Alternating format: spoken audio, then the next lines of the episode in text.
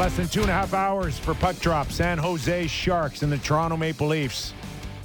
Have we mentioned it's a 6 p.m. start, JB? I think we beat that horse pretty good. Did we? You know how I know? Sh- Sheldon Keefe told me. For those of you uh, that weren't around for the top of the hour, Sheldon Keefe put everything to rest with this very scientific explanation of why the Toronto Maple Leafs chose a 6 p.m. start tonight. Have a listen. Oh, do we have it? it's gone.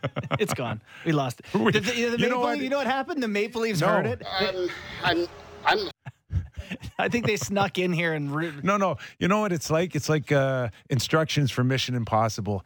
He says it once, and then it, it implodes. It, uh, just gone. It's gone.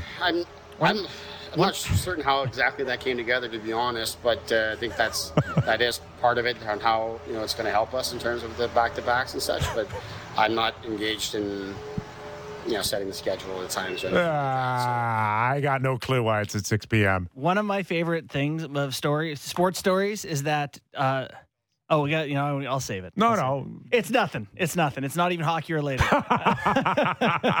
Moving on. See what I'm dealing with, Brett? Yeah. Hey, Kyper, how you doing, buddy? I'm good, pal. How are you? Brett Hedican's joining us, former NHLer and hockey analyst for San Jose Sharks and NBCSN. Uh, your job's a lot easier uh, the last three games. Yeah, you you know how that is, right? When the team's not playing very well over the last couple of years, it's been it's been tough, you know, because as a player, as you know, you see the little things that aren't, you know, being done, and and the team struggling, and you know, you're trying to give the fans what they deserve, which is an honest feedback, and then also knowing that you were a player one day, and or you know, used to be a player, and that you've made a lot of mistakes in your your time as a player. But uh, yeah, a, a much easier product to call um, the last three games for the Sharks. They've gotten off to a good start. Brett, the, uh, the the Sharks weren't exactly a defensive juggernaut uh, of yore, but this season so far, I mean, they they're they're barely getting scored on, scored on. I think they have the best goals against per game in the league right now. Has something changed? The D, uh, guess I'll just leave it there. Has something changed? Oh, a lot has changed. Adin Hill and James Reimer. I mean, that's you Yeah. know when when a team at the end of the season and looking at the goals against average, and you guys can do your research on this, but the last three years they've been almost near the bottom of the league, if not the last team in the league as far as save percentage and goals against average. So that was one of the biggest commitments you saw right at the end of the season last year when Doug Wilson sat kind of some of us media down and said, look, this is what I'm going to do. I'm going to go after uh, some new goaltenders. That's a priority. And then obviously a third line center position is something that I need to address. So those two things he went out and executed. Adin Hill, they looked at analytics and said, boy, we've got a young kid here. He's six foot six, and he checks off that box. He's a big goalie, which is kind of the prototype goaltender these days, as you know, and a 25 year old, you know, young guy. So not a lot of experience yet, obviously, in the National Hockey League, uh, but his analytics as far as moving left to right, post to post, was really off the charts, and that's something that that's why they went after Adin Hill. James Reimer had been in the organization before. Bob Boughner had him also in Florida when he was coaching the Panthers, and so there's some trust there. So that's the biggest thing that I'm seeing is that the goaltending change has made a drastic difference, and then obviously the Nick Bonino and uh, Andrew Cogliano, two veteran guys that you don't think are a big deal, probably under the radar, um, but when you really break it down as far as ice time is concerned, they're much more defensive, and there's some more trust there in that third line center position with Nick Bonino, which would take some minutes away from Couture and Hertl. How about the game face on Erik Karlsson? I'm watching his first intermission uh, interview, and is he salty, man? Yeah, yeah, yeah. You're right. I think there's a lot of there's a chip on his shoulder, and there's a chip on a lot of the veterans' shoulder. I mean, everybody in the league, and you guys, I'm sure, broke it down. I don't even know if anybody has even mentioned the Sharks going into the season. I know in all of the uh, you know the magazines and whatnot, and any, any of the predictions, they had them at eighth in the in the Pacific. Um, uh, you know, I was listening to the radio one day when somebody's talking about the Western and, and particularly the, the Pacific Division, and they didn't even mention the San Jose Sharks organization. So I think as a whole, you know, Brent Burns, Erik Karlsson, Tomas Hertl, Logan Couture, you know, these are the guys that for me and Vlasic, have a big chip on their shoulder, not only to have a better season, but also personally. I mean, Erik Karlsson just hasn't performed uh, the way you guys have probably seen him perform up in Ottawa uh, for the Sharks. He just hasn't found his game yet. But uh, we're seeing glimpses of that here to start the year. So I'm sorry to have to have this conversation, but you can't not talk about Evander Kane a little bit. Uh, you know, is, is, it possible that a change in room chemistry has anything to do with the success, or is this just entirely unrelated to to what's gone on there? Well, you know, Kyper too. You could probably comment on this. Is you know, sometimes there's an addition through subtraction, just as far as the exterior noise that's going on that Evander, you know, brought around this team even last year. Um, I think having him completely removed going into training camp you know, 10 new bodies, 10 new guys that have joined this team that weren't here last year that are on the roster right now. And, and eight of them are in the lineup, you know, over the first three games and will be in the lineup tonight. Um, so when you're looking at new bodies in a in an environment, you're trying to bring these guys up to speed, and you're trying to, you know, conform everybody into this culture that you've been trying to kind of get this team to come together, you know, over the last few years. It just hasn't happened. All of a sudden, you know, the you know, addition through subtraction with Kane not being around. Say what you want. This team really looks close. You're seeing them respond to, to teammates immediately. Where last year, it almost took 10, 15 games for a, a teammate to stand up for somebody. Um, it took really a period and a half for the Sharks to stand up for one another, and it was a whole four-guy unit stepping up for the guy on the ice. So um, you're seeing a completely different environment with, as far as culture is concerned, with the Sharks this year. Brett Hedican is joining us, who uh, does tremendous work with uh, the San Jose Sharks as an analyst on NBCSN. Just one more on on Kane. The San Jose Sharks get 21 days where they don't have to publicly speak of it. But is there any scenario that you see that could put Evander Kane back in a San Jose Shark uniform? Because I don't uh, you know, you're you're saying the same thing Randy Hahn has said to me, my my partner on the broadcast, the the veteran, uh, the great uh, play-by-play guy. Um, you know, he's basically said the same thing that you said, Kyper. Um, me, I think there's seven million reasons why you'd almost have to put him back in. Obviously, that's his salary. Um, but the good news is, is you know, Hasso Plattner, the owner of the Sharks, one of the richest owners in, in National Hockey League. Um, you know, he's the one that this will probably fall upon. I mean, do you want to buy the guy out? And or have them stay away from this team. Is that better for the development of where you want these 10 new bodies and some of their young players to go in the future? Or is it 7 million reasons you're paying this guy? Let's put him back on the ice and hopefully he's learned some lessons and you know, taken care of some of the off ice issues that he's been trying to deal with. So, hey, nobody's perfect as far as Evander Kane. I mean, we've all had our problems in life, but uh, you know, when it comes to hockey, you know, you want to make sure your teammate is is pulling the rope for you like you're pulling the rope for him. And you know, there's a lot of rumors about Kane and things he's done off the ice that you know has let down his teammates. And I think he's got a lot to prove if he were to come back in that locker room. It's going to expose a uh, uh, organizational set of priorities, isn't it? Like if they decide that you know they they can't have this guy in because of their fit and culture and beliefs versus if they decide they're a team that doesn't want to waste money uh, it's going to be a direct ref- reflection of the organization is it not well, yeah, you're you're making a good point, and this is a and I, I think Kyper, when you say they got 21 days to think about it, or 21 games, if you will, to think about this decision, you know, we don't know anything as far as the media. It's been pretty quiet, right. but you have to understand inside those locker, inside those doors, if you will, in the Sharks management and coaching staff, I'm sure they're having these conversations and thinking about, you know, long-term effects if they bring them back or the effects of what this team continues to grow like uh, if they keep them away. So, um, look, this is a these are big decisions I think over the next 21 days, even though it's been really quiet. And as you mentioned, Kyper, 21 games to think about it. Hey, Brett, we're we're looking at a real early sample size of of of this season. Yet there are some interesting storylines, and, and Buffalo's one of them, and, and San Jose, I think we can put in that mix. But when you truly look, Brett, at that Pacific division, I come on. I, how can you not think that maybe San Jose Sharks could still find a way to make the playoffs? I agree. And, you know, even before the season, I, you know, watching this team perform in preseason, um, seeing what they've been doing with Brent Burns and Karlsson – you know, these are two of the best defensemen in the world. Let's let's call it what it is. And if you were to start an organization and say, "Hey, I'm going to give you Brent Burns and Erik Karlsson," you'd feel pretty good about yourself.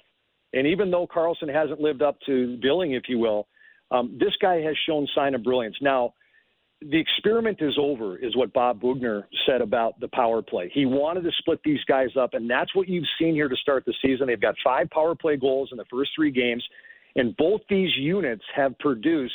And the reason why is because it's been predictable. They've had one guy go over the boards with four forwards or the other guy. So you're either putting Burns or Karlsson for the full two minutes, you've got a threat on the ice. So for me, you you you get a lot of things that are happening within this team with William Eklund, this 19-year-old kid that's got some talent. Jonathan Dahlen, I, I love Ulf Dahlen's son, who's been a really nice addition with Couture, and Timo Meier for me is a guy that's just been non-existent the last couple of years. He's kind of gotten off the rails of what he could be as far as a 30 goal scorer, which he's been. Um, that line for me has been dominant. But again, going back to Nick Bonino has been a nice addition to be able to add more ice time in critical areas, that trust that Bonino brings for a third line center to take some of those minutes away from Tomas Hertl and Logan Couture, keeping them fresh.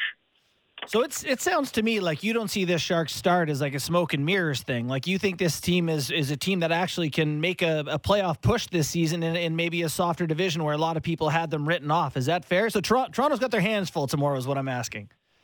Well, uh, you mean today? I mean tonight, Toronto. Tonight, sorry, this yeah. game is today. Yeah. Right. Um, yeah, I, I think Toronto is going to be a tough opponent. I mean, Sharks are traveling East Coast. It's an earlier game for them. They played last night. Toronto's been rested. I think Sharks are going to have their hands full. But I think this team, you're right, the Pacific Division isn't as strong as the other divisions. We all know that. Uh, but I think this team has is really ripe if they continue to get the goaltending and they can stay healthy. Uh, this team is is a, for me, I believe, a playoff team. Uh, I don't know if anybody's told you this, but it's a 6 p.m. start tonight. yeah, wild. Like, okay, did anybody ask San Jose if they wanted an earlier start after a back to back? Did it? No, nobody wanted to ask them. No, I, was it just because of Toronto uh, is getting on the road to head back to the U.S. Yeah, or go to the U.S. tomorrow, tonight. right? They yeah. want to get their sleep. They're sleepy. And um, there's a doctor somewhere that says they don't, they shouldn't eat past 9 p.m. or something. I don't know. That's great. But no, I, I agree with you guys. I, I think you know nobody's really looking at the Sharks, and but I think they've done some good things. Um, you know, Jasper Weatherby scored uh, opening night, six foot four, 200 pounder from University of North Dakota. Um, he's a big body. He can handle fourth line minutes and, and handle himself in the corners. Lane Pederson came off of uh, Arizona. I think he's been a nice addition on that fourth line as well. So they're they're younger, they're stronger, they're more deeper down the middle. And then the main thing for me is goaltending. If if this continues to move the way it's been moving so far in preseason and the first three games, I think this team's going to be in good shape. They, they got to decide anything with Hertl because there are some rumblings that he may be available at the trade deadline. Uh, he needs a new ticket. Uh, what's what's your sense? My sense is that Hertl is probably in a wait and see what's going to happen with this culture and as far as Kane and that's what's been written by Kevin Kurz, who uh, writes for the Athletic. Um, you know, talking about Tomas Hertl. Would he love to stay here in San Jose? Yes, I believe he does, and he would probably take a, a hometown discount, if you will, to stay. But he has to be able to see good, positive things coming around him because he's just like everybody. As you get older in your career, you want to win a Stanley Cup um, he's had some success here in San Jose and, and, wants to get back into that dance. You know, we'll ask you one more uh, Toronto centric question here. Uh, James Reimer, he was a beloved Toronto Maple Leaf for a while. Is there anything left in the tank? Do you love the man? What are your thoughts on Reimer and his, uh, where he's at in his career? I, I'm excited about him. You know, I he I loved his game last night. Boy, he played terrific. Yeah. Um, and, you know, for me, what I've been hearing from Bob, and I've watched them a little bit, both these guys in practice, is Bob Boughner told me that both these guys compete in practice like they've never seen goaltenders. I mean, I nothing against Martin Jones, love him, you know, for what he did for the Sharks in 16 to take them to the Stanley Cup, but I just didn't see him – working like a Stanley Cup champion does every day, like, you know, a Nick Bonino who gets it, who understands, who's won a Stanley Cup, who understands the, the daily grind of practice and how that makes you better in a game. And, and when you have Adin Hill and James Reimer competing in practice, diving for saves, it lifts the team. And so I'm I'm really excited about James Reimer and Adin Hill. I think both these guys are going to give anything in the 900 save percentage or a goals against in the two. I think the Sharks will be ecstatic. Brett, we know you got to prepare for the, for the game tonight. We really appreciate your time. Uh, love to have you on again down the road. Uh, no, pleasure to be talking with you, uh, Justin and Nick. And anytime you guys uh, need me, I'd love to talk. Uh, great. Brett Hedican, everybody, former NHLer and now uh, current analyst. He's getting ready for San Jose and the Toronto Maple Leafs puck drop, 6 p.m. So, JB, mm-hmm. we talked about it all week. The Leafs had ample time to prepare, map out their strategy going into tonight. Uh, they've watched, they've practiced, they watched video. Oh, yeah. Full week of prep. No uh, excuse I tonight, by I the way. I had heard, None. I had heard that they may have snuck in a Halloween party this week. Did they consume alcohol? And so more bonding. How, by the way, did that uh, elude the media? I don't know. Because usually there's a thousand pictures on Instagram and, and Twitter on costumes and, you know, who's wearing what, but nothing. Yeah. Nothing, if I'm not mistaken. Well, there was a Halloween party this week. You're right. And there's a little intel into that because TJ Brodie was interviewed, uh, which he never never speaks to the media. Like like uh, Borny likes to joke about. He's just he hides in plain sight in Toronto. Yeah. But he shaved his beard. So everybody asked him why he shaved his beard, and apparently it was for a uh, Guy Fieri Halloween costume. So yes, there you go. Breaking news from the other side I, of the glass. I love the fact that Sammy knows. n- nobody tweeted. Yeah. I love that. None of the players. None of the players. Well, there's So nothing. to be clearly gained. they yeah, got. I was gonna say clearly it they goes go- badly. They they got together and they said, "Boys, no no media, No, yeah. no media." Yeah, and by they got together, you mean the team said, "Hey, you idiots! No one tweet anything." All internal. Yes. I like it. I- Um, I like it a lot. So nobody got to see a picture of Jack Campbell in his uh, red lobster costume. all of you are dying to see the picture I have of Willie Nylander with the Marlies as Elsa from Frozen, but I'm not tweeting that out out of respect for him. wow. It is on my phone though. Uh, I, Well, let me see it. Let me see Oh, it. can I see that? the For break? Can I see I'll that in the break? I'll show you the break. Thank you. Thank you. Okay. Hold All on, right. I gotta say one thing about the Sharks and and Hedican. Jasper Weatherby's not a real name. That can't be a real person, is it? Jasper Weatherby is that? Did he make that name up, Sammy? It sounded like a creative player name. I was like, I, I don't know. And we were looking at what was the other guy's name on the back end that played 20 minutes the other night that I'd never heard of? Middleton? Middleton. Yeah, he's seventh round pick. Just Played- shows you how focused we got on the Canadian division last year. Well, He's like Jasper Weatherby. I, I- was I like, wasn't he the principal in the Archie comics? That's that's the way it works right now with some of these teams. Yeah. That you just hope one day that people aren't asking what's his name and it, it becomes household. Right. That's that's all He's gonna we score ever six wanted. tonight in Toronto and be famous forever. Jasper. hey, we also got Brian Burke. We have not mentioned that, but That uh, should have been the whole show. The plug. we got Brian Burke.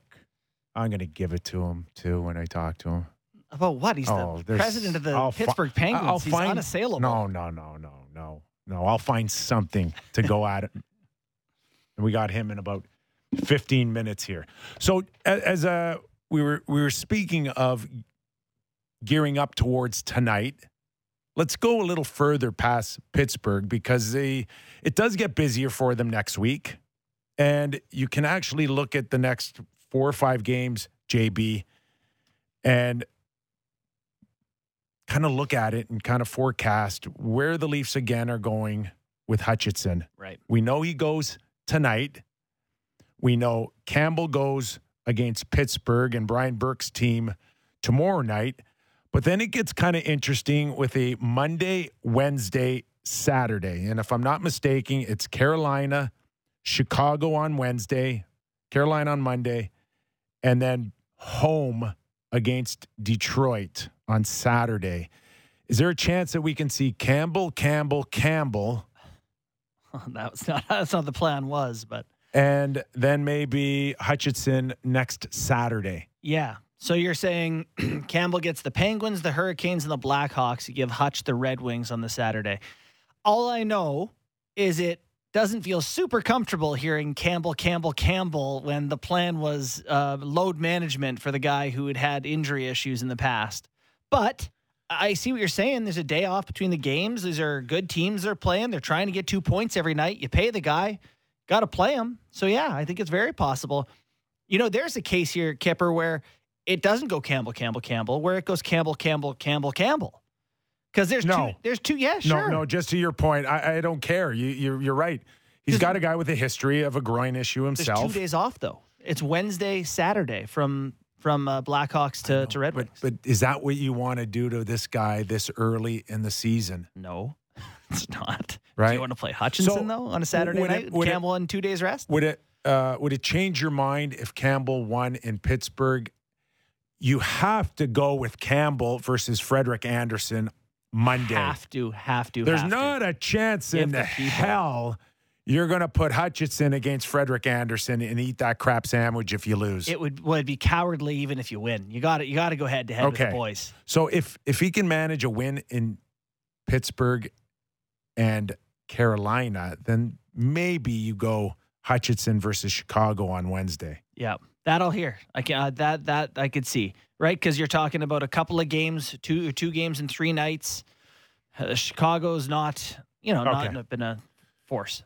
Let's change gears. I want to talk about uh, Kotkaniemi last night uh, pouring salt on an open wound in Montreal, scoring a goal, uh, and then the shenanigans, not on the ice, off the ice, with Carolina and their social media.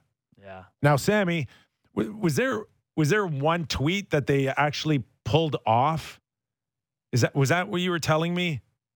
Well, they, I mean, they've been acting very badly Acting a fool. throughout this whole thing, going back to when they signed Kotkaniemi, you know, making the the aho jokes and all that. But after they won last night, and I'm searching for the tweet here, and maybe they have actually deleted it, but they tweeted out a just a URL to a website saying, um, oh no, they did, it's still here. It said didthehabslose.com. So if you go to that website now, it's it's uh, not a domain anymore. It's it's it's a GoDaddy thing. But last night, if you click that link, you could go on there and you could buy either a. It, first of all, it said, "Did the Habs lose?" There was a big thing that said yes. It said yes, they did. So it was a stupid joke. And then you could buy jerseys of Sebastian Aho and uh, Jesperi Kotkaniemi. So they're trying to, you know, really troll the Montreal Canadiens, really get everybody fired up about it on social media, and you know, using that to do that. So that's where we stood after the game. and you you are a target and your friends are a perfect target because you all hate the Montreal Yeah, Canadiens. Correct. Listen, So you should be loving this right now. I'm not. I'm not. I think this is incredibly embarrassing. I don't know, like every Um, I'm, Yeah, exactly. I you know, you see everybody on my social media, everybody on Twitter, everybody, you know, people sending it to me in my life who are Leaf fans saying, "How great is this?" And I don't think it's great. I, I just think, you know, You actually feel bad for the Montreal Canadian fans right now. I don't. Eh, That's a tough. That's a tough thing to say. I don't know if I necessarily feel bad, but there is a part of sympathy. I just think a social media for a NHL team sending out this stuff, trying to be funny. Like, let me ask you two guys: Yeah. if you play on the Carolina Hurricanes, say you're, you know, I don't know, whoever, take take your pick. You're Freddie Andersen, and you open up your Twitter and you see the the the, the official account of your team. Putting out this stuff, trolling the other team. Aren't you a little bit mortified? I'd be absolutely mortified, I- embarrassed about this. JB, I just got one word to describe this Yeah. for Carolina. Yeah. Classless. Exactly. I, I've decided since our pre-show, I've changed my mind. I've decided I like it. wow. I've just, I've decided. T- So turns you're heel. you're all in. uh, you know, I I heard you guys before the show, and I agree. It does feel uh, unprofessional. You know, you're the you're a pro hockey team. It's you know, it's the Montreal Canadiens. Show some respect. All that stuff. It's petty. But you know what? The Carolina Hurricanes are irrelevant if they don't get in the mix somehow. If they don't poke a fist in your face and get in the fight and try to generate some interest, we would love to never have to think about the Hurricanes, but they're making us talk about them. What else does Tom Dundon want us to do but this? Mm. We should stop talking about a Kyper. He's right. no, no, he's he's wrong because ultimately it it's just about winning. Like the, you're going to sell more tickets because you you trash the Montreal Canadiens on your social media. Uh, Is, is that does that turn into dollars or Who's got a bigger Okay. Q score right now, I just- Columbus or Carolina? I just don't understand that you kick a dog when they're down. And there's that saying, a, a worm turns, Oh, it's going to come back right? It, it turns. it means the weak can become strong. And in the NHL, that can happen pretty quickly. Yeah. So Oh, it's it's awful. It's Listen, just- I, I hated the storm surge too. I one of the people who said I wouldn't have done it, or I would have that- done enough just to not embarrass the on team. top of that, it's the Montreal Canadiens. Okay, Yeah, one of the most storied franchises on the planet. it's like Okay. being a nobody on Twitter trying to raise your stock by picking a Twitter fight with someone who's a big deal. Uh, f- So you're- you're Seattle, raising your own Seattle profile. Mariners really going and and hitting the New York Yankees between the eyes. Would they ever do that? I mean, no, but. Like, I I just don't like it. I, I don't listen, think it's necessary. I don't like it either, but I You've got a appreciate good what they're trying to do. You've got a good team. Let that do the talking. That's a very hockey way. That's how hockey's been. That's you know, just do it on the ice. You know, speak with your actions. Boy, Like, they're trying to be different. that had outside of you know going back to on the ice. God, that's got to be a tough pill to swallow for Habs fans seeing Kotkaniemi tuck one in your fifth straight loss when you only score one goal. I Uh, can't feel good. Just having a great time too in the I- I- presser after. That, was- that's that's the least of their worries right now. you're pr- right. That's they're, probably, they're they're knocking on the door with the the worst start in franchise history, and and where's the upside? Look at that blue line. Yeesh. Where is the upside for the Montreal Canadian fans? This will be shaping up to be maybe one of the longest years in their franchise history. No team in NHL history has gone to the Stanley Cup final and then started the next season 0 and 6. They're knocking on the door of history. And my question to you is how soon do fans turn the page to, okay, Shane Wright season? Like how many how badly does it have to start? If they're two and eight, do they have a chance to make playoffs still? No, Three No. and seven? no, Are they done? no. Again, where's the upside here? Who's going to save them? They're going to start scoring goals all of a sudden. Is there I guess Carey Price Uh, is the answer. Maybe Jake- he comes back and he gets hot. when?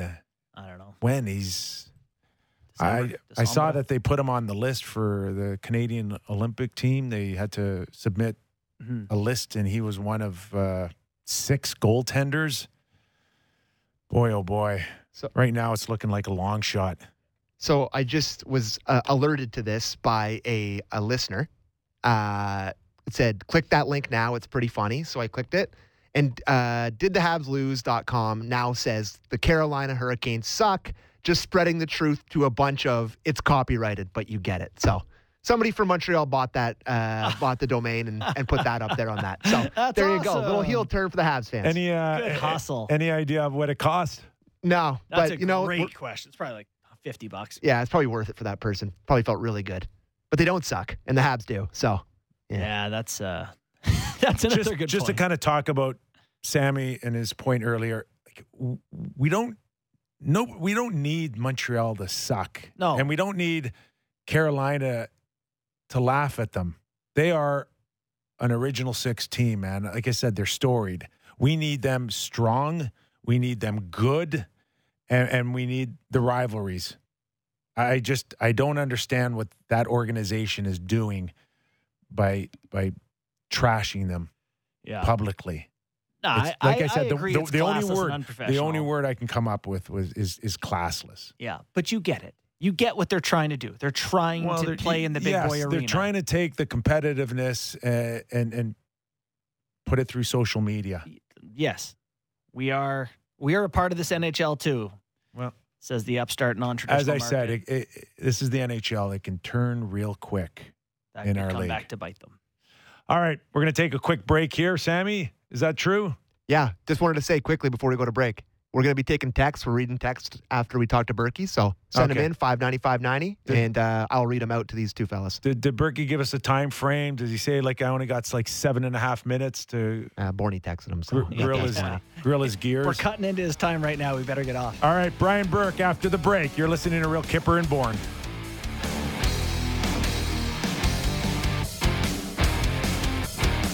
All right, where is he?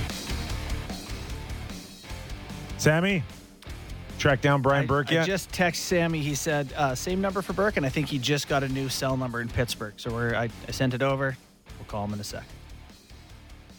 Couldn't keep his old cell number. Had to get rid of that one. I don't know. I got I got about four different area, area codes for Berkey. You know, if we take a look at when he was hired with Hexie and what his team looked like then and what it looks like now, not a heck of a lot of. he- he's usually a guy that likes to put his thumbnail, right, his thumbprint, Yeah. all over it. yeah, But it's hard. I guess it's I, hard. I also think they're they're up against the cap and they're pretty good. Jeff Carter was a good pickup. Yeah, there you go. How much time do we have with you, Berkey? You About four you, minutes. you got us on the clock. How are you? I'm good. How are you, Kipper? I'm good. Uh, just following you. I got to follow you on social media now because you're you're such a busy guy running Pittsburgh. I kind of kind of had a chuckle of uh, your your tweet to uh, Katie Guay uh, becoming the first female referee in NHL history. A lot of lot of sucking up there to her, but we know the first bad call she makes against you you'd rip her open a new one, like the rest of the officials you do. Well, keep in mind this this battle for equality and and the treatment of women in sports. Keep in mind that Brian Burke has been at the forefront of this since women's hockey became even mildly popular. And uh, I've been a, a big backer and a big supporter for more than a decade now. So these people are coming to it lately, kind of annoy me. Um, I think it's fantastic, fantastic that we have a female official. I think it's a wonderful development, and she's a she's a real good hockey player. She's a good skater. I think she's got the ability to get there. So we can thank Katie when you no longer rip the officials. No, I didn't say I'm not going to rip it. That's all. okay. All right. It's called situational ethics. Okay. How are your Penguins doing? Well, we've had a, a really strong start considering our lineup. We had some injury issues, which are obvious. We had some COVID issues, and uh, the group just keeps marching ahead. I'm impressed with our ability to, or their ability more than mine, to say next man up. So uh, it continues to be challenging, and we start without Sid. We start without Gino. Uh, Zach Aston Reese is an important player for us, has COVID issues. Uh, Jake Guentzel misses a day or two on COVID issues, and then Bryan Rust is a really important player for us gets hurt. So we face challenges, but uh, so far the attitude's been next man up. Berkey, how has the relationship uh, worked with you and, and Ron Hextall in terms of identifying anything you'd want to change with the team and, and how to go about that? Um, is, is there quite a separation between your two roles, or are you guys heavily involved uh, in those discussions together? Well, I think it's a combination of both. Um, yes, we're involved. We talk hourly. We talk, you know, when I'm in the office, we talk almost constantly in and out through the day. But uh, Ron Hextall was hired as the general manager of the Pittsburgh Penguins, and that's what he is. My job is to help him, assist him, advise him. You know, do I have, can I play the trump card at some point and say, I don't think we should do that? We haven't even come close to dealing with that. And I'll tell you an analogy. When when I was hired by the late great Ken King to be the president of hockey operations, here's what Ken said: Imagine your business partners. Imagine that you and Tree, Brad Treliving, are business partners. You wouldn't walk in one day and say, "I'm firing my partner" or "I'm taking a month off on on vacation." You would work through these issues in advance, so you never come to any kind of a, uh, a situation where you've got to say, I, I can't support this. So it's been wonderful. He's a very thoughtful guy. I've enjoyed working beside him. It's been great. You know, one of the players uh, the Leaf fans have had uh, their eye on the, uh, a few years ago was uh, Kapanen. And there was the trade, obviously, to Pittsburgh. This guy's this guy's good, Berkey, and he's been pretty darn good for you. Yeah, Cappy, you know, there was a lot of speculation when the trade went down with Toronto that Toronto got a first round pick, and that was really a bonus, a bonanza. But the fact is that there was a first round pick offered for Kasperi Kapanen that had nothing to do with Toronto. So I think he's an important player. He's been good for us. He's been a little bit snake bit so far this year, but he's he's working his tail off and he's very creative. Uh, it'll get going for him, but so far it's been more kind of uh, wait and see, but not for lack of effort. Berkey, you've had uh, plenty of time in the Toronto market to watch this Toronto Maple Leafs team develop. You guys are going to get them on Saturday night. Uh, do you see anything different with this group this year? Do, do you believe that this team can uh, compete and win in the playoffs, or is it uh, like a lot of people just frustrated that this looks like a regular season team more than anything else? Well, it's really none of my business as far as what the, the Leafs do, and uh, you know, from my perspective, they, they've approached it with a methodical approach as far as replacing the guys that had to leave and bringing in new guys and trying to get some new looks. Um, I think they're off to a good start. Uh, whether they can maintain that or not, I hope not. Certainly not till Saturday.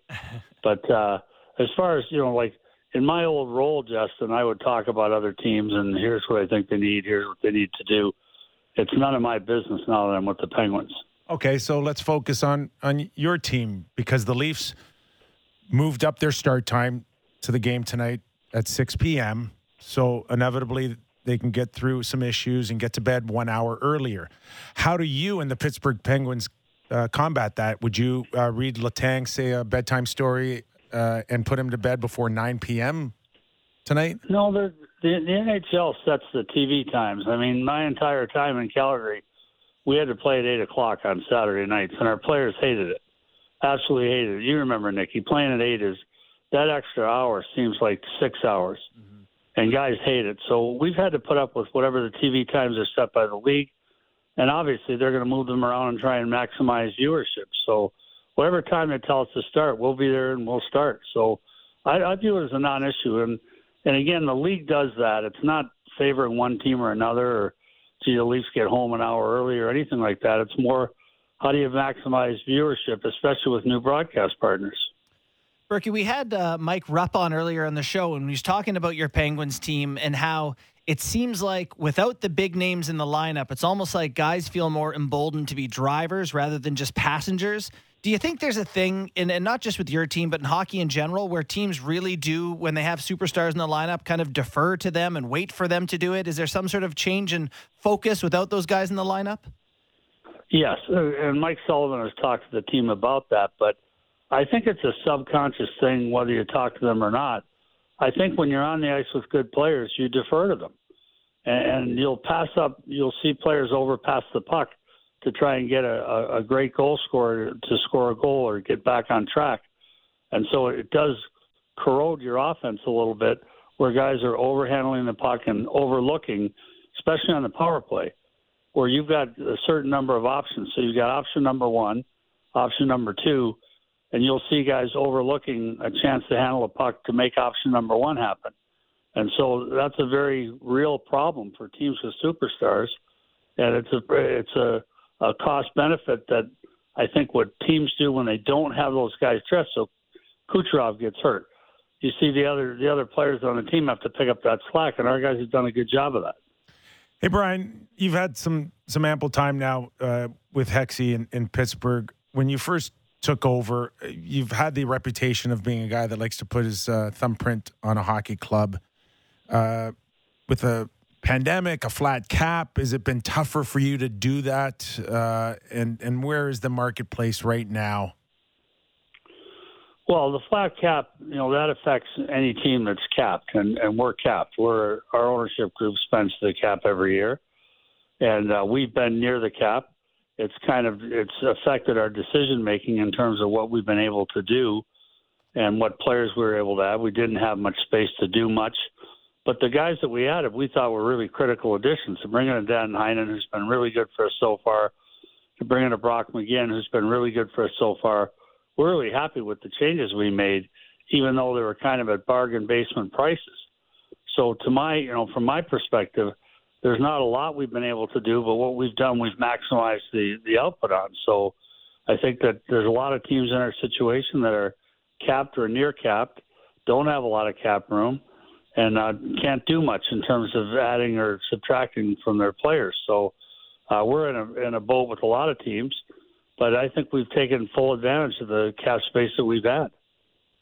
All right, I'm told I got to let you go.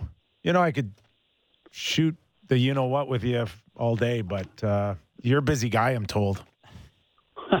well, no one told me we had to go. I still got five more minutes if you want. All right. Okay, then let's. I want to go to Sid.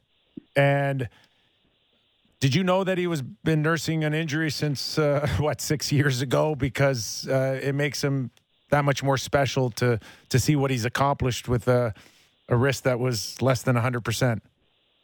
Well, I knew there was some injury issues there and some history, but I didn't know the extent of it. And that's just what makes him even more special is that this guy's been an elite performer battling an injury for several years. And with this latest iteration of it, with the surgery, uh, obviously it was a, a, a gut wrenching decision to have the surgery or not. And then ultimately the decision was made, and, and Sid's in his rehab. But I, I'm not sure more thought went into a decision like this than certainly since I've been here. In terms of do we do this or do we not? What does the doctor recommend? What does Sid want to do? And so I think the proper thought went into it. Obviously, critics would have said at the time and did say, well, if you'd had the surgery three weeks earlier, he'd, he'd almost be ready to play. But that's not how it works with an injury like that. It's kind of how it feels. It's kind of how it reacts to things. It's kind of what the pictures show when they take X-rays or MRIs. So it's a, a convoluted, difficult situation and a difficult situ- uh, decision at the end. So I'm content the right amount of time went into it, the right amount of contemplation went into it, and the right call was made. Now we just got to get him back. Last one for me, Berkey. I'm always curious when um, you know you've done this a number of times in your career where you've gone into an organization, and I'm sure you find out a bunch of new information once you get there. I sit here on the media side and talk like I know about what's going on with all these different clubs. How much was revealed to you? He's gone. Okay. Well, that's good. I'm not, you know, he was, he had to go anyway. Did he say five minutes? he hung up on me? it's possible. It's very possible. I did work with him for long enough to know it's possible. Oh Lovely no, man. no, no, no. That it, they they say uh, timing's everything, eh? In comedy, I'm not calling him back. that was really No, good. no, no, don't. Boy, does he think you're important. He was like, yeah, he had to change lanes or something. It's like, Oh, I'm outta here. see, I was gonna let you come in with this the, the softball, Mm-hmm. and I was gonna hit him right between the eyes on uh, on Gino. And- you were? Yeah. You were going heavy? I was going. Gino's done this year, bud. He's not coming back next year. I'm glad. I'm glad the call dropped. Oh, That'd got awkward. God, Yeah, I can't believe he did that to you. Well, listen, something I- happened. No, nothing happened. He just he just hung up. Oh yeah, he just hung up. Hundred percent. And he's laughing uh, right now. I'm texting him. And I'm laughing as well. Yeah, I'm not calling him back, boys. so Well, it is text line Friday. Do you think he'll he'll text in? maybe. I don't know. We might have, we might have to go to the text then, shall we? Well, I wanna I wanna get you guys' take on something before we get to uh, before we get to the text. Is that okay? Yeah, Yes, let's of do course, it. Of course, Well, Kipper and I were talking about McDavid, and I don't know if you watched uh, the game last night, but he uh, he he, he, contrib- he contributed again. Stop it. He's from another planet. Eleven. So he's got 11 points in his first four games, uh, which is pretty good. No. Historically, it's pretty great. So Kipper asked me to find out what Gretzky's best starts were. So in '84, Gretzky had 13 points through uh, four games. In '89, 12 points through four games. 94, 11 points. 87, 10. So McDavid's start in the first four games is right up there with pretty much any uh, Gretzky season, which is pretty remarkable. he's on pace for 225 points right now. Is there 2.75. By the way, world- Berkey texted me, "Lost you there." I know. Yeah. I know. Thanks, Tips. Yeah, I put that together. okay, so the McDavid thing. Any Uh, chance of 200 ever? So I, pred- I I called them to get over 160 this year, and that feels like the floor. Two points per game feels like the floor for me this season. It's absurd. Although watching him against the Arizona Coyotes last night was watching a guy in the American League. I can't believe how bad the Coyotes are. They are atrocious. How many games no, they get to no, play no, there? no, no. How many? They've played what? Four games. Yeah, sounds right. They've played all four games in their own zone. Okay. No, I'm serious. Truly. Like I kept flipping back and forth, and I'm like, "Is is my screen stuck? Am I getting the pinwheel from uh, uh, the streaming. Were you no, watching on no, no, no. It's just, it's just. Uh, that's the way Arizona plays. The uh, the 29th. Yeah, the, uh, I'll just save the long story. They're minus 14 in goal differential through four games. Minus 14. They they they're just not going to win many games this year. I still think it's impossible for McDavid to score 200 points. I, I think it's in today's era, it's Right. just impossible. Well, the But- goals per game but- in the NHL when Gretzky did it were like eight and a half or nine goals a game, and now it's like six. Like the total Okay, goals per game. Go watch Oh, I- some of the goalies back then. I know. They And- weren't very good. And it's not to be Some of them, disrespectful to some those of them, athletes. some of yeah, them. and it's not to be disrespectful. It was a different time in goaltending. There's no doubt, though, that it was the, the hugest evolution has been in goaltending. I will say this though, and it's early, but I am starting to watch more and more teams defend, and it ain't pretty. You know what it is? Is that every defenseman now is supposed to be offensive or have offensive abilities Okay, and so carry so, and handle the so puck. Rasmus Sandin's a perfect example. He is Okay. primo example. He is spectacular when he has the puck on his stick and he's moving forward. But this guy, when he defends, is not NHL standard. Yeah.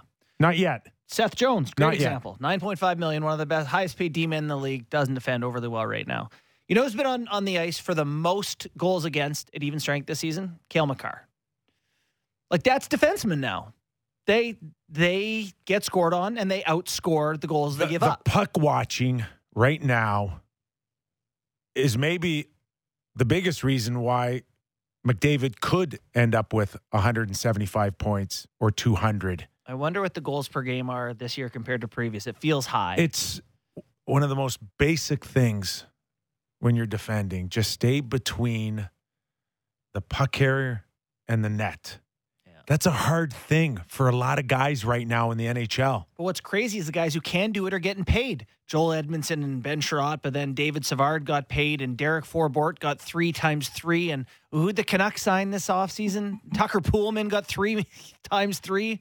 Muzzin's still times two. arguably the most important defender or the defenseman. And uh, Morgan Rielly's awesome, but Muzzin is the key.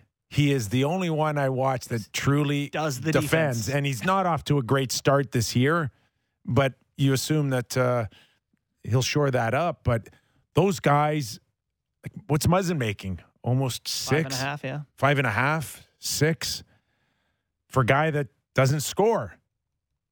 It's like that's it's a good paying job.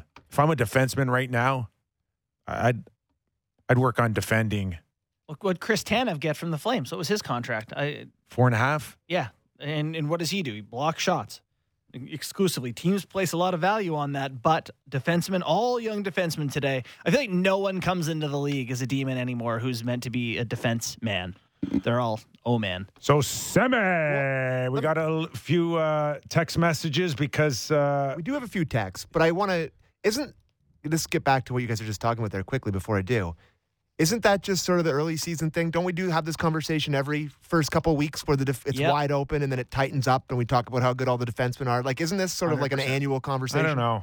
You I think it's know. different? It's loose at the start every year. I think it's it's really loose, and I don't think we can read anything into the first week and a half, two weeks. But I think what it's showing more and more is that uh, the gap between the best and the worst, I think, is just shrinking yeah. even more. Yeah. And unfortunately, you wish that it was the bottom teams ra- raising up towards the good teams.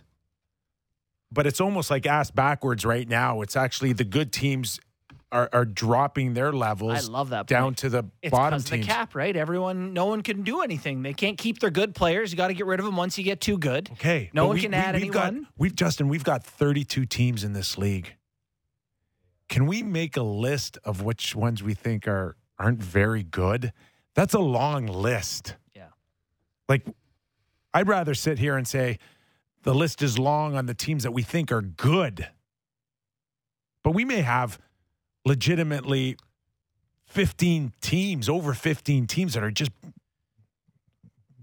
I don't want to say bad, but they're not good. There's there's a case that parity has really hurt the league. Like super teams, we should right now. What if all the Kings, Okay. Blackhawks, I- and Penguins got to keep their players? I think that cup teams. I think that word parity yeah, is the most overrated word in hockey.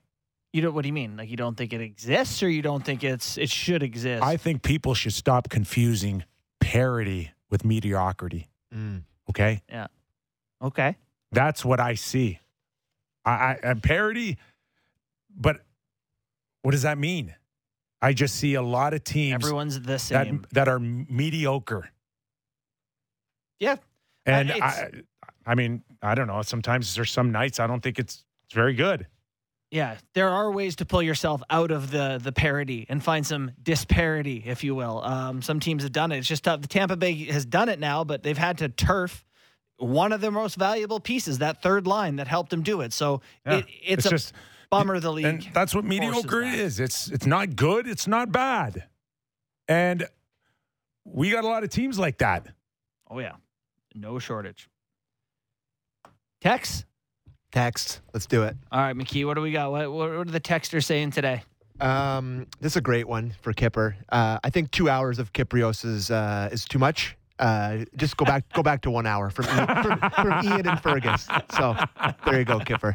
Uh, they thought, I they like thought that he doesn't want you off the air, just less of you. yeah, he likes a bit of you, but maybe not that much. I'll just sit back like in the cream. second hour. I'm okay. It's a terrible Justin, go to work. Yeah, yeah. terrible idea. All right, what else do we got here? did that's did little- I not get ripped on my uh, Nico Hischier the other oh day? Oh my! Didn't someone Yeah. just I give mean- it to me? I could I can dig up those tweets, but boy, that guy was sour about your Hischier ta- takes.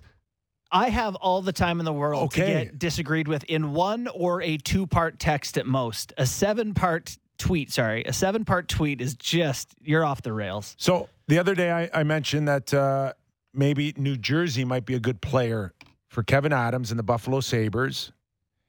And year, yeah. I think at that point, Jack Hughes was hurt, but the news did not come down about a dislocation. And this is really bad news for New Jersey and and Jack Hughes in particular that he's dislocated. Dislocation is bad. It's recurring. It's right? It really can- tough. Now he doesn't need surgery, they say, but he doesn't need surgery until he gets hit again. Mhm. That's a shoulders And- awful. That is a last case scenario. You're going to try to rehab this, but a guy in his early 20s that dislocates his shoulder is going to be really tough right now that this doesn't need this taped up every game. It's such a pain. does like if you may try to get them through the year but often this thing does lead to getting it fixed yeah. and i just think a jack eichel could come in there and it would take a nico hischier he's a good hockey player and uh we had Craig Rivet on the other day talking about it, and it will take a marquee player to go back to Buffalo. Are Also, we if not, you're not willing to give up Nico Hischier for Eichel, like, what are you doing? Are we not in agreement that it's going to take that type of player, that type of star, for Buffalo to want coming back? Yeah, I'm a big fan of getting proven talent for uh, mystery boxes. Like Hischier, we're not sure what his ceiling is, but it ain't it ain't Jack Eichel. Yeah, that was just according to our boy uh, Adam Juros.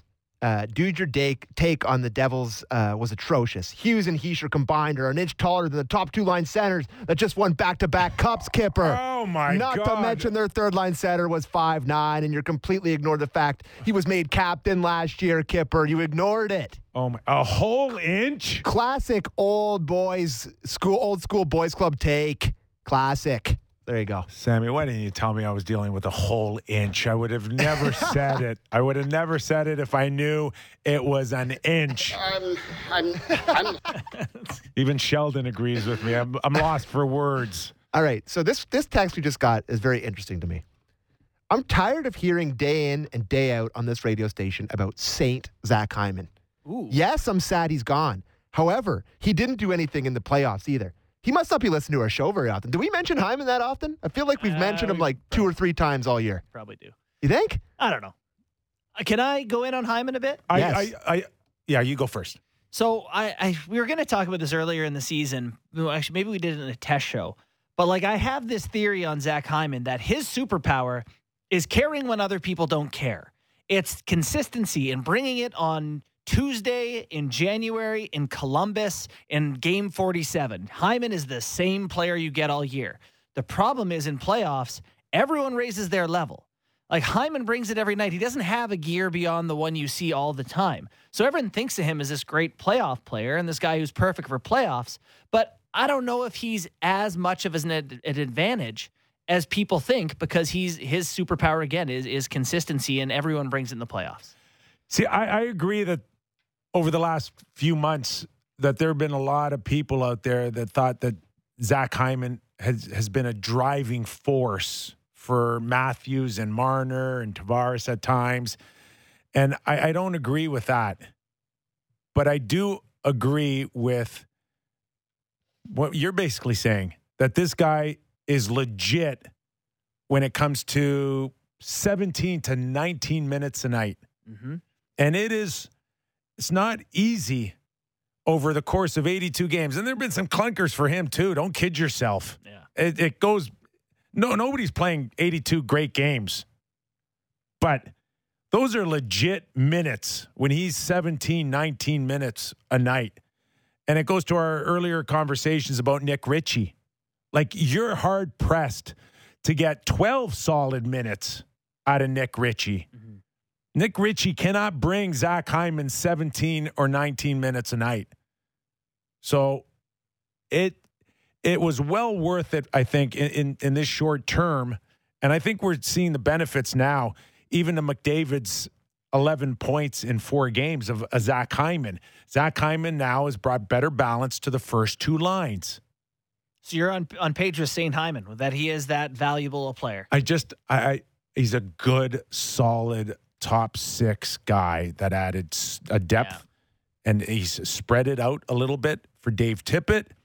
And I think that McDavid now doesn't have to worry about robbing Peter to pay Paul when when he loses Draisaitl. Yeah. And there are going to be some nights when Draisaitl's not with him. And but those top six now in Edmonton look drastically different They with do. Hyman in. Plus, Sammy, they loved him here because he earned not enough money, right? Mhm. We've talked about that in this I- show too. Listen, I know it's four games, but is Bunting five million dollars worse than Zach Hyman? No chance. So No, I'll, I'll I will say this that I would almost want you want Bunting at nine fifty no or no Hyman no no at five? I, I I would have rather have, have the Leafs kept Connor Brown all this time yeah, and let Hyman go. Wow. I'm here Okay. for that take. Yes. I I mean was a I'm Connor I'm Brown guy. watching I'm watching Connor Brown in Ottawa turn himself into a Zach Hyman oh, absolutely. You, and you know what else? and not you don't not, you're not paying five and a half million bucks. You know who I thought of the other day that the, the Leafs also need? Uh, Mason Marchment. Mason Marchment in Florida, who will punch someone in the face and score goals. He's playing for the Florida Panthers right now, who is in the system. He's playing with Barkov last year. Yeah. Well, that I mean that that never mattered. They traded what, what was it? Malgin? Was it old Denis I Malgin? got Denis where, Malgin. where did he end up in Europe? Oh, he's in Switzerland now. He's making chocolate. like no nobody talks about that that you let an asset go like that you know, the him and Connor Brown, like there a lot of the like if you had marchment even in the playoffs last year you don't need to spend a first and a fourth on nick Foligno. Probably don't even have Curtis Gabriel. Like Marchman's not heavy, but he'll punch you in the face. Mm-hmm. Uh, we got more, Sammy. Yes, sir. This is for you, Bourne, and it's about your Carolina Hurricanes take. Okay. So, Bourne, quick question. This is from Patrick out in Saskatoon. We love the listeners from across Canada. Love Saskatoon. Is it still a good thing if they beat the Leafs and stir up the David Ayres incident? Personally, I think them not saying anything speaks louder than them trying to up, jump up and down and say, "Look at me." Thoughts? I think it is. And so it would be petty and I would hate it and I would think it was classless and unprofessional. But like the Canes are in the news. The Canes are good. The Canes are in your face. It reminds me of who do you, Brad Marchand or Tyler Bertuzzi or one of those guys who's uh, just in your face and you can't deny them. The Canes off the ice, their social media team is in your face and undeniable right now. And uh, you don't you don't have to love it or respect it, but it's effective. How about that? Listen, we'd be talking about the Canes. The Canes are a team now that could end up in a Stanley Cup final or with One a of little hockey's luck best teams, I think. or with a little luck win the Stanley Cup. We are talking about them. They don't need this. Yeah, that's you here, know here, here. we're if- talking if- about if- them more because of this. if- I don't think any if, if they denying were. Chicago at 0 and 4 or if they were uh, Then I want them to shut up. th- no. but but then but then if if you want to make noise then then I buy your theory that nobody would be talking about us so at least they're talking about us. But Oh, that'd be way worse if they were bad in doing this. Way worse. You would hate it. it would be way worse, but it would at least make sense to me. Yeah, they're doing enough on the ice that they don't need like to do this. they you're three and zero, and we're not talking about how good they are. We're talking about how classless they are. So that's an effective point. They're taking away from positive conversation about them. That's a good point. Thank you. So if they, Every once in a while, I can throw one out, eh? but I can't if I'm only on for one hour. you need the second hour to come So- across a couple of them. Come so on. yeah, and they've got one of the league's best goalies, uh, Carolina Hurricanes, Freddie Freddie Andersen. Oh, I've heard of him. Three and He oh. in Anaheim. How's the save percentage right now for Freddie? Uh, he's three and zero with a nine three eight save, ninety six shots against, ninety saves. Pretty good start for old Nice. Freddie down there. He's just he doesn't like the red lobster or the uh, blue lobster. what are we calling Jack Campbell? The blue lobster? Yes. Uh, yeah, Freddie's going to make 48 saves against the Leafs this week, and that's just the way life works. That's hockey.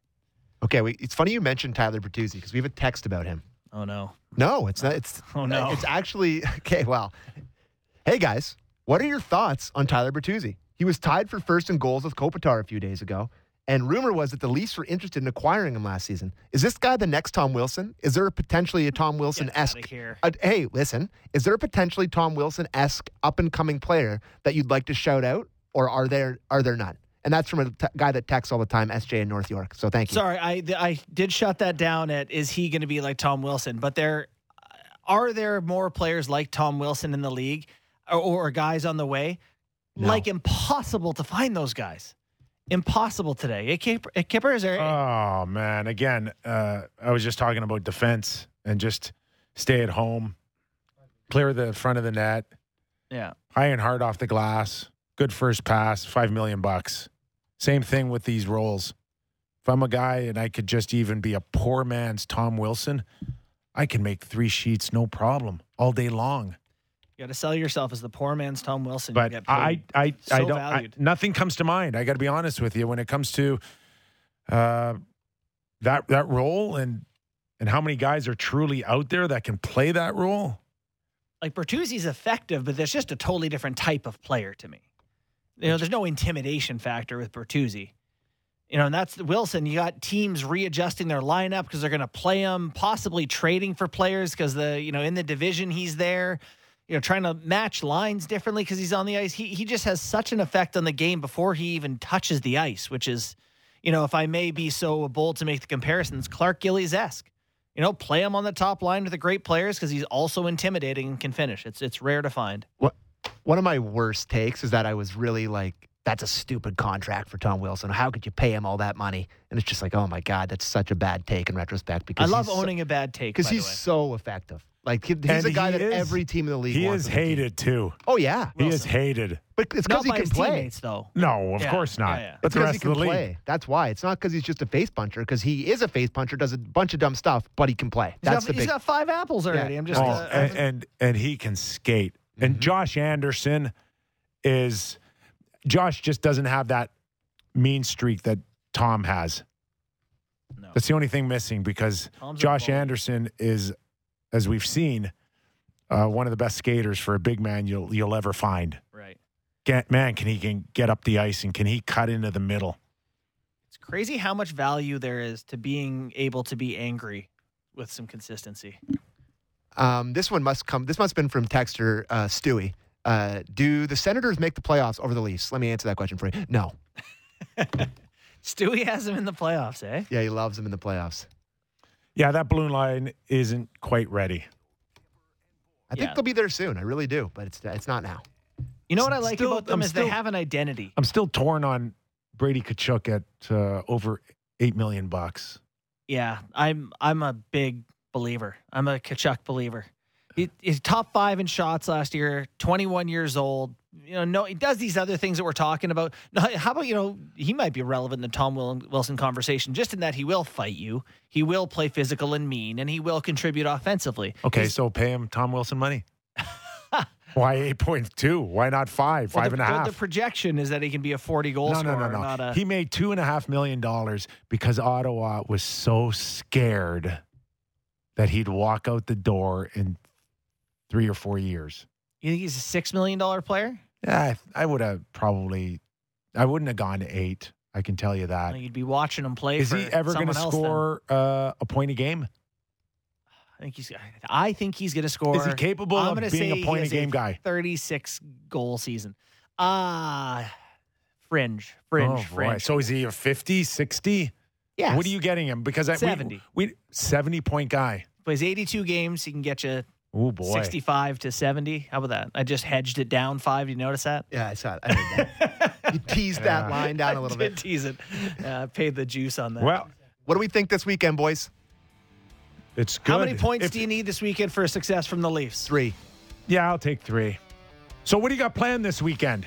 Uh, I'm go- golfing. What are you doing? I doing? got children. I don't leave the house, man. I'm going to the game tonight. Sammy? Um, I'm going. I'm going apple picking or something. I don't know what the hell I'm doing this Uh, weekend. you, you going to your mother-in-law's on the weekend? yeah, I am. I love her very much. I can't wait, fellas. Does she have cable, Oh, Sammy? yeah. yeah, I got Hey, cable. does she have cable in the liquor cabinet? Sportsnet now streaming. Have Uh, fun, Sammy. Uh, have thanks, fun. boys. Good week. If the Leafs don't have two goals by the 10 minute mark in the first period, something's wrong. They're rested. They're ready to go. They got a tired San Gotta Jose start better. Gotta start better. 6 p.m. Enjoy the game, everybody. Thanks for listening. Real Kyper and Bourne.